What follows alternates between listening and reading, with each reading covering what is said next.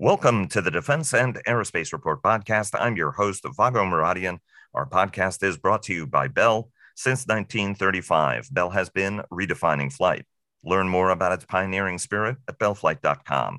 And today it is my honor and pleasure to welcome to the program Mohamed Siad Doualeh, uh, who serves as Djibouti's ambassador to the United States as well as its representative to the United Nations.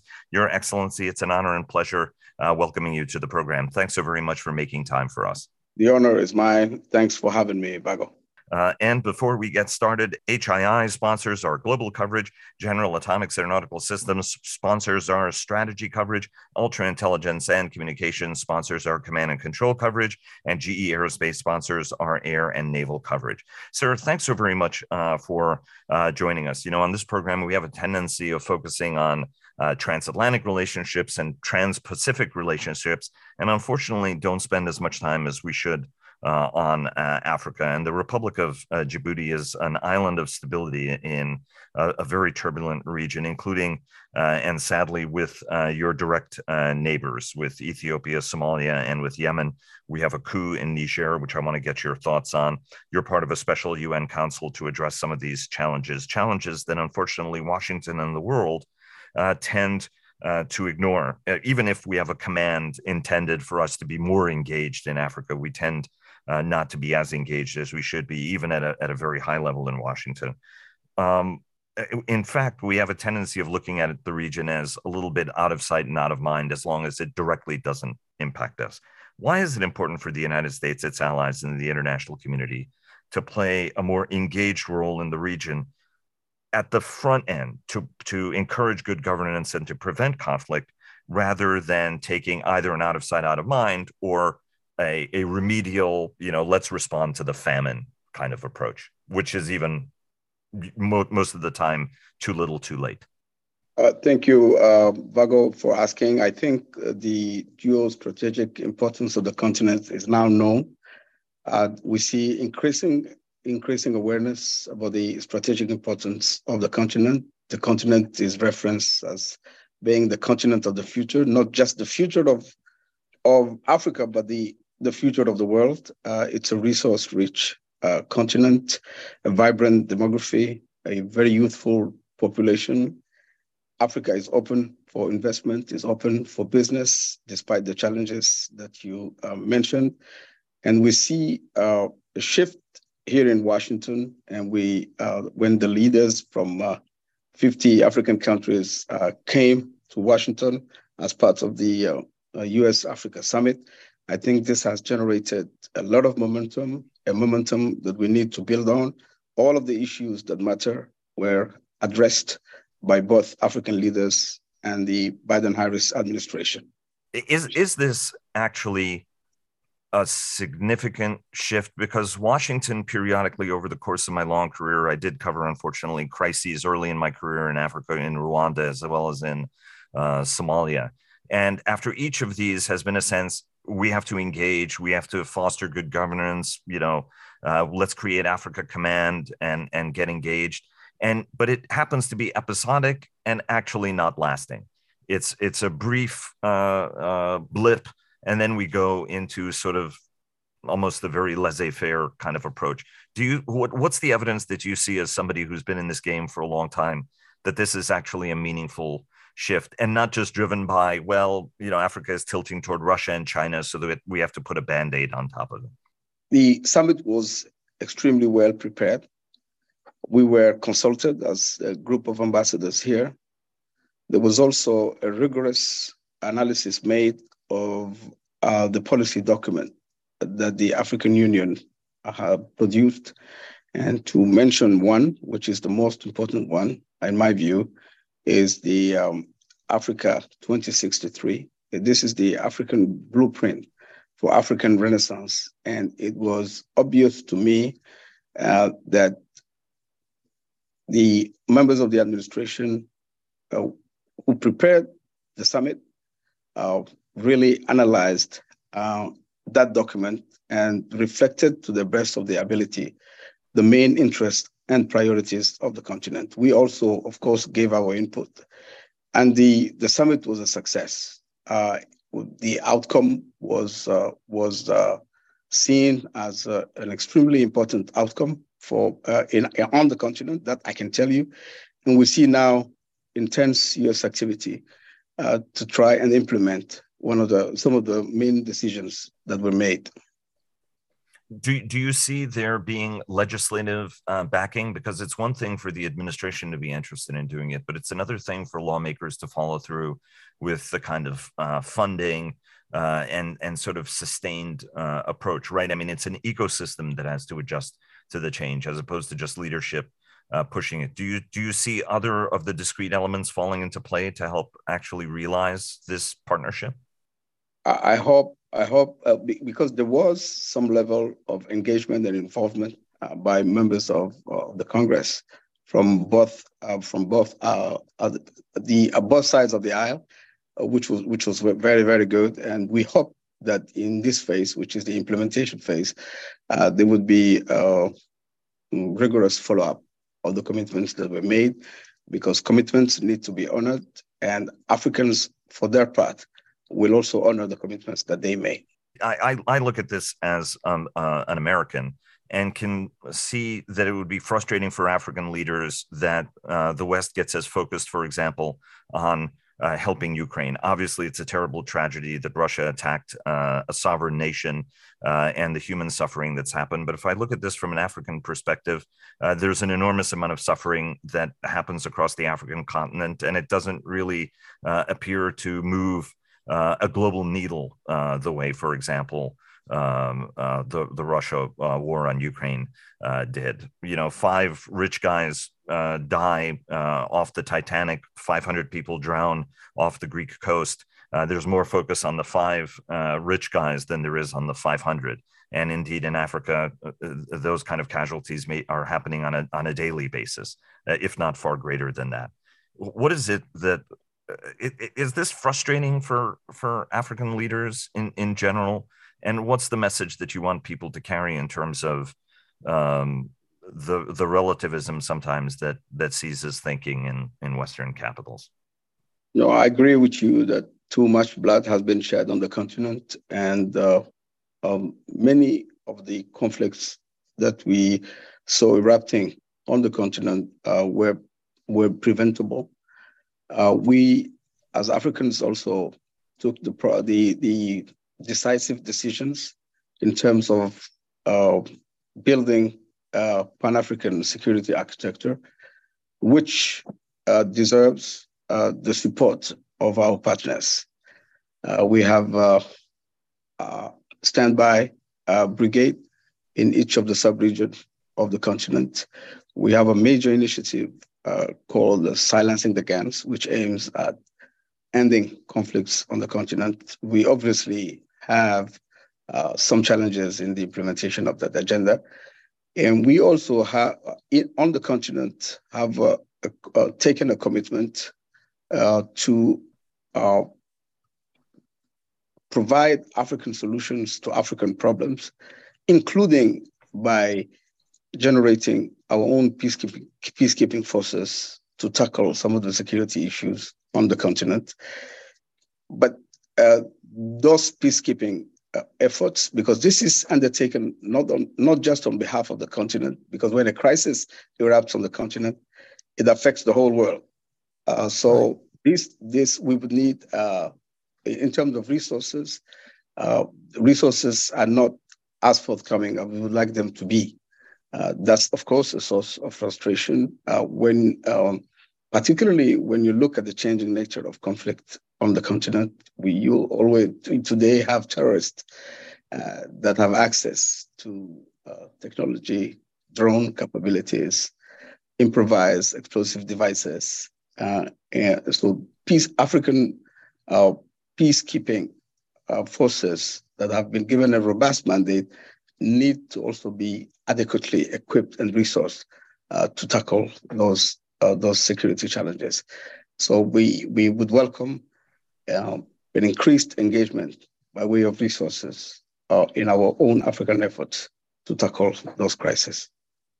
Um, part of the uh, challenge is uh, external support. Part, part of the challenge is uh, obviously uh, local support. And I want to get your view uh, on uh, a number of the crises and how best to resolve them, including the latest one in, in Niger that involves an ultimatum by ECOWAS as, as, well to return the legitimately elected government to power.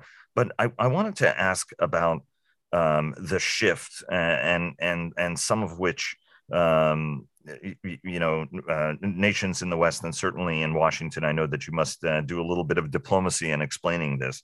Uh, Djibouti is a former French uh, colony, and France for centuries was a very, very important uh, security, economic, diplomatic uh, partner. I was in Paris uh, recently, uh, and the discussion was how some of that influence has eroded and eroded rather dramatically. I don't necessarily want you to comment on that, but at the same time, Russian influence has increased, and indeed Chinese influence has increased in in the region as well. Um, how do you expect explain some of these transformations? And uh, right now, Africa is falling as it did in the Cold War, where both sides are trying to woo uh, African uh, nations. What is it that people in Washington and the West need to bear in mind uh, in this uh, competition and the, the changing power dynamics on the continent? Well, the, what I can say is that Africans uh, need more security, less conflict, more development. Uh, and I don't think Africans uh, would find an interest in being drawn in, rivalry, in rivalries that offer them uh, no, no, no little reward. Uh, this is what I would say. Uh, uh, but the, the goal that we're all pursuing is, is, is consistent, is to trying to make the lives of Africans uh, better.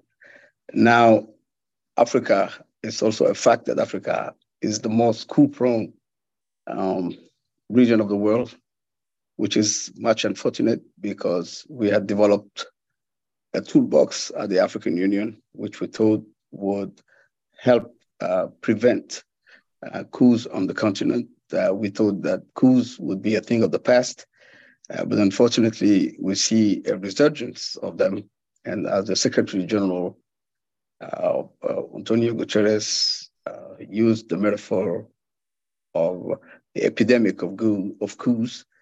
there clearly has been a coup contagion in some in, in some portions of of the continent, and this is most most unfortunate because it is difficult to find the right answer uh, to respond uh, to coups on the continent. But Africans uh, legitimate demand is better lives for the people. Uh, uh, leveraging the resources that, that they have to build economic prosperity and, and a peaceful and a peaceful and peaceful countries on the continent. Um, what is the best? Um, as, as you said, the African Union has tried uh, at least to to uh, uh, sort of address the the coup proofing, which uh, proved not to be successful. What's the right approach to foster um, good government, greater democratic engagement? I mean, it's a continent that has so much potential. Uh, and is demonstrating that potential every single day, whether on agriculture, on technology. Everybody wants to uh, reshore or change shoring or move away from uh, China uh, in, in terms of uh, where to produce, uh, where to draw rare earth um, materials that are vital to a future economy. And so Africa comes front and center in all of that. What's the global responsibility and the global role to try to foster African good governance, right? I mean, it's not it's not sort of former colonial masters meddling, but more how can everybody help set the conditions for success more broadly? Yes, uh, uh, the, pri- the primary responsibility lies on the people of Africa first.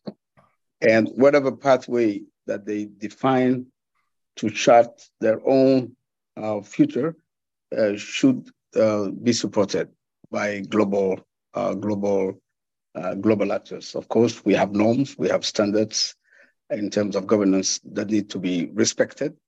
Uh, but but but Africa, like I said, it's a it's a vibrant uh, continent. Uh, there is uh,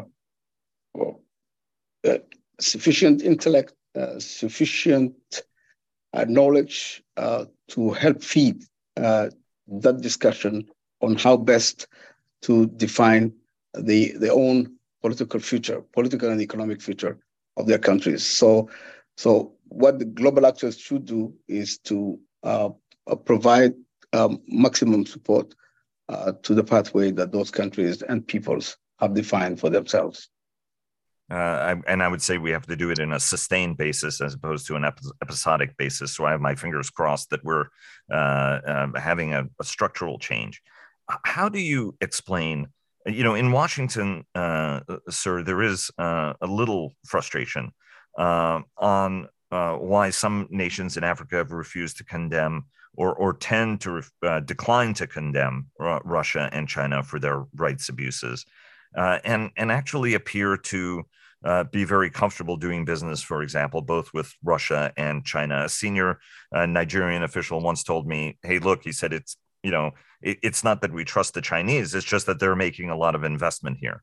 Uh, and and you guys can make investment here uh, as as as well ultimately. How do you explain this tilt uh, to uh, folks in Washington as an interpreter and a, as a spokesman for uh, the continent uh, that goes beyond just speaking for Djibouti. And and what advice you give people in Washington, including at a senior level, on how best to um, compete and to counter some of these influences as well from from both Moscow and Beijing that people in Washington might find problematic. You know, African countries uh, seek to build partnership uh, that yield tangible benefit for their populations and their countries. And like I said earlier, no African country is willing to be drawn into rivalries or uh, great power competition that offers their individual countries uh, little reward. But what I can say is that when, uh, for example, uh, we witnessed uh, the invasion of Ukraine by Russia, I think uh, many of us took a stand, a decisive stand, uh, condemning uh, the aggression, condemning the violation of the territorial integrity of Ukraine. And I think this is a powerful message when the UN Charter is violated. African countries uh, do not mince their words. They say it like it is uh, they they call for respect of the UN Charter. Let me just follow up on, on on Russia and China. If if if Washington and its allies don't like what's happening uh, in terms of the dynamic uh, with uh, uh, Russia and China, what's the best way, the most positive and constructive way for the United States to compete for Africa's attention and indeed affection? You don't want to be caught in the middle, but you're being courted by both sides, right? So, what's the most constructive way to for for Washington to go about this from your perspective?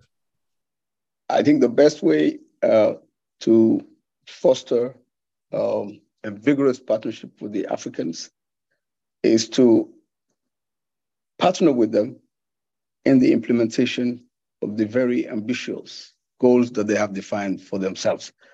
Uh, and I think uh, this would uh, provide uh, you know, maximum leverage for, for, for the US. This is the ultimate test for, for Africans. Who's helping us achieve the goals that we have defined for ourselves? Uh, and, and, and, and to me, that's the, but no African country, and I'm repeating, is interested in being drawn into, uh, into rivalry or competition between major powers. It, it, it, it, it, it won't it, it defeats the purpose it won't help us uh, and and uh, again, I think economists as well as the regional leaders and even uh, leaders in the United States have said uh, that the economic development of the region is actually going to be the engine that that leads you to that sort of uh, democratic, uh, more democratic and and fair-minded future. Um, let me take you to some of the specific uh, conflicts uh, in the region. You uh, recently were, were tweeting about Somalia. Uh, let's uh, start there. And, and obviously, Ethiopia has been torn as well, and you share a border with uh, Eritrea. Um, what's the right approach to Somalia and to Ethiopia? And then I'm going to get to Yemen and then Niger in a moment. Yeah, Somalia, I think it's where you, as you may be aware, you told me that you were involved at the beginning. Uh, so the Somali government collapsed back in 1991. And the journey to achieve peace has been a long and tortuous one. And I think we have achieved a lot in the journey to peace. Uh, Somalia has a government uh, that deserves uh, to be supported. Uh, we're doing our bit. Uh, we deployed uh, forces uh, to help uh, with the peacekeeping efforts and the efforts to defeat Al Shabaab. Um, but, but Somalia needs the support of, of each and every uh, actor in the world uh, because if that, that support materializes in, in, in, uh, in terms of the, it, will, it will have an impactful a, consequence on the situation on on uh, in Somalia. Uh, Ethiopia, Ethiopia, I, I think we uh, were good to see uh, the uh, peace accord uh, that was signed, and we hope that this would this would help so, Ethiopia, Ethiopia's economy rebound. Um, on Niger, we were all shocked by the coup. we uh, we condemn the coup, uh, and and we hope uh, and we support the efforts of ECOWAS to try and and and respond to to the coup in the most adequate way. we so they they the principle of subsidiarity here uh, uh, that, uh, that, governs the the African Union uh, we will we will rely on the leadership of ECOWAS, uh, and we will be remain uh, we will monitor and track the progress that is made there, and we will of course support whatever the, the the decisions of the ECOWAS and the African Union. And and in uh, Yemen, uh, in terms of um, uh, crafting, I mean that's another country that's unfortunately been torn by conflict over the past three decades. Um, what's what what's the approach for a lasting settlement there with uh, yeah. Houthis, Yemenis, uh, and, and you know to to craft a more stable future that doesn't attract the the interests uh, or the involvement of of uh, Saudi Arabia that unfortunately has has become involved because uh, Yemen has been a threat to Saudi security. Yeah, uh, Djibouti is, is very close uh, to Yemen, not just geographically, uh, but culturally. And we have a, a very good and long history of positive people to people relations. And we, we are supportive of the UN efforts to try and strike an agreement. Uh, and and there again, any agreement, any peace agreements that is reached will need to be backed by massive economic uh, development uh, package that would uh, uh, consolidate the gains that are made on the security front. Um, let me uh, ask you uh, one follow-up question on on Niger. Um, after the Bazoum government, the legitimately elected Bazoum government, was overthrown by uh, the junta, uh, the Economic Community of Western African States, or ECOWAS, uh, did give uh, the junta an ultimatum uh, to return Bazoum to power. Otherwise, uh, the organization uh, would uh, consider resorting to force. The junta says it's going to try Bazoum, and we've gone in a back and forth on this. Ultimately, a, a threat to use force is only effective if you sort of the organization goes through with it ultimately does ECOWAS go through with that threat, do you think? And is that And what would that achieve if that threat were realized? Uh, ECOWAS is close to the region, has uh, very close relations uh, with Niger, has a vital interest in protecting and promoting uh, peace and security, not just in the in, in Niger, uh, but in the in the sub-region, because whatever affects Niger will affect them. Uh, or, but like I said, we are closely monitoring uh, the situation, and and we hope that they will find the best way to respond to the coup. Uh, from uh, your mouth to God's ears, yeah, Your Excellency, as the as the saying goes, and I I I hope that uh, there is a better resolution to this because there is a sense that however uh, Niger is handled could set the model uh, for how to counter uh, coups, as you said, you know, try to a decades long effort to sort of coup proof uh, the continent. Uh, let me let, take you to Djibouti's uh, unique role uh, indeed, uh, for decades. You've long hosted French troops, you're former French uh, colony. Uh, other nations then opened military facilities, especially to counter terrorism, whether it was the United States and the United Kingdom. Uh, China has a military installation there, which has some people scratching uh, their heads, but um, you are also an important nation in the forces that were countering piracy. Uh, off uh, the Horn uh, of Africa that was epidemic some years ago, and that mission con- continues. What's what's the strategy behind such a welcoming, open door stance? Uh, even if it has uh, some of your allies and partners scratching their heads, whether in Paris or in Washington or London? We have no other strategy uh, than to contribute to global security. So, in our conversations with key partners, we identified shared security threats. And when we were when the request was made uh, that we open our territory, we accepted. It's a major strategic choke point in one of the world's most heavily trafficked shipping lane. Um, we have uh, the threat of terrorism. We have the threat of maritime piracy, and I think these are these are shared uh, security interests that need to, to be protected. And Djibouti offered uh, its uh, its land and opened its territory to those friends and partners. And of course, the U.S. is is one of them. U.S. has the uh, the only enduring U.S. Uh, military base on the continent. We we as Djibouti are very very proud of partnering with uh, with with the U.S. And how do you characterize the progress we're making, right? Because all too often, uh, Western involvement in Africa again is tends to be very targeted. Counterterrorism, for example, uh, is a focus, or countering piracy.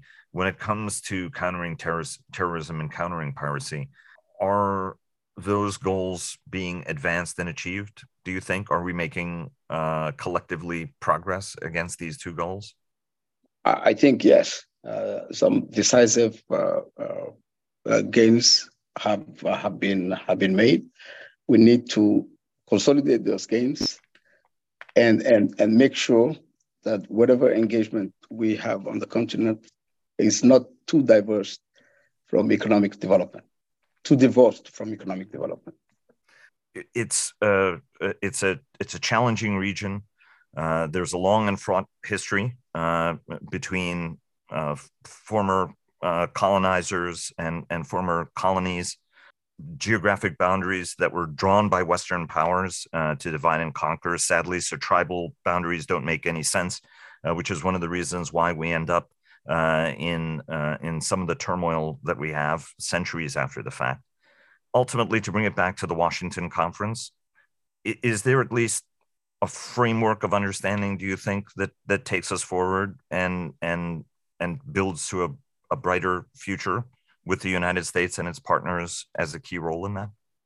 Oh, yes, Vago. We have an outcome that we should all be proud of. Uh, some consequential decisions were made, actionable steps were identified. All we need to do now is to work together to vigorously implement the commitments that were made. And if we do that, I think the relationship between Africa and the US is bound to grow from strength to strength, to strength And we have what it takes to catapult the Africa-U.S. relations into into the future. And and uh, when we've uh, spoken in the past, you've mentioned uh, that it was an unprecedented understanding that resonated with African uh, leaders. The the the tone by the president and by the vice president. Um, what made it so unprecedented in in sort of the tone and tenor that that struck a chord with African leaders? Yeah, it was a friendly exchange of views, open conversations about all the issues that matter to the partnership. And some of the decisions that we took, I think, are consequential. Uh, this is why I'm saying that we now have a framework that will help us catapult the relations into the future. Sir, uh, thanks so very much for uh, joining us. It was a terrific uh, conversation. Enjoyed having you on the program, and look forward to welcoming you welcoming you back again. Excuse me, three, two, one, and very much look forward to welcoming you back again on the program in the future. Thanks so very much. Thanks, Vago. I wish you the best.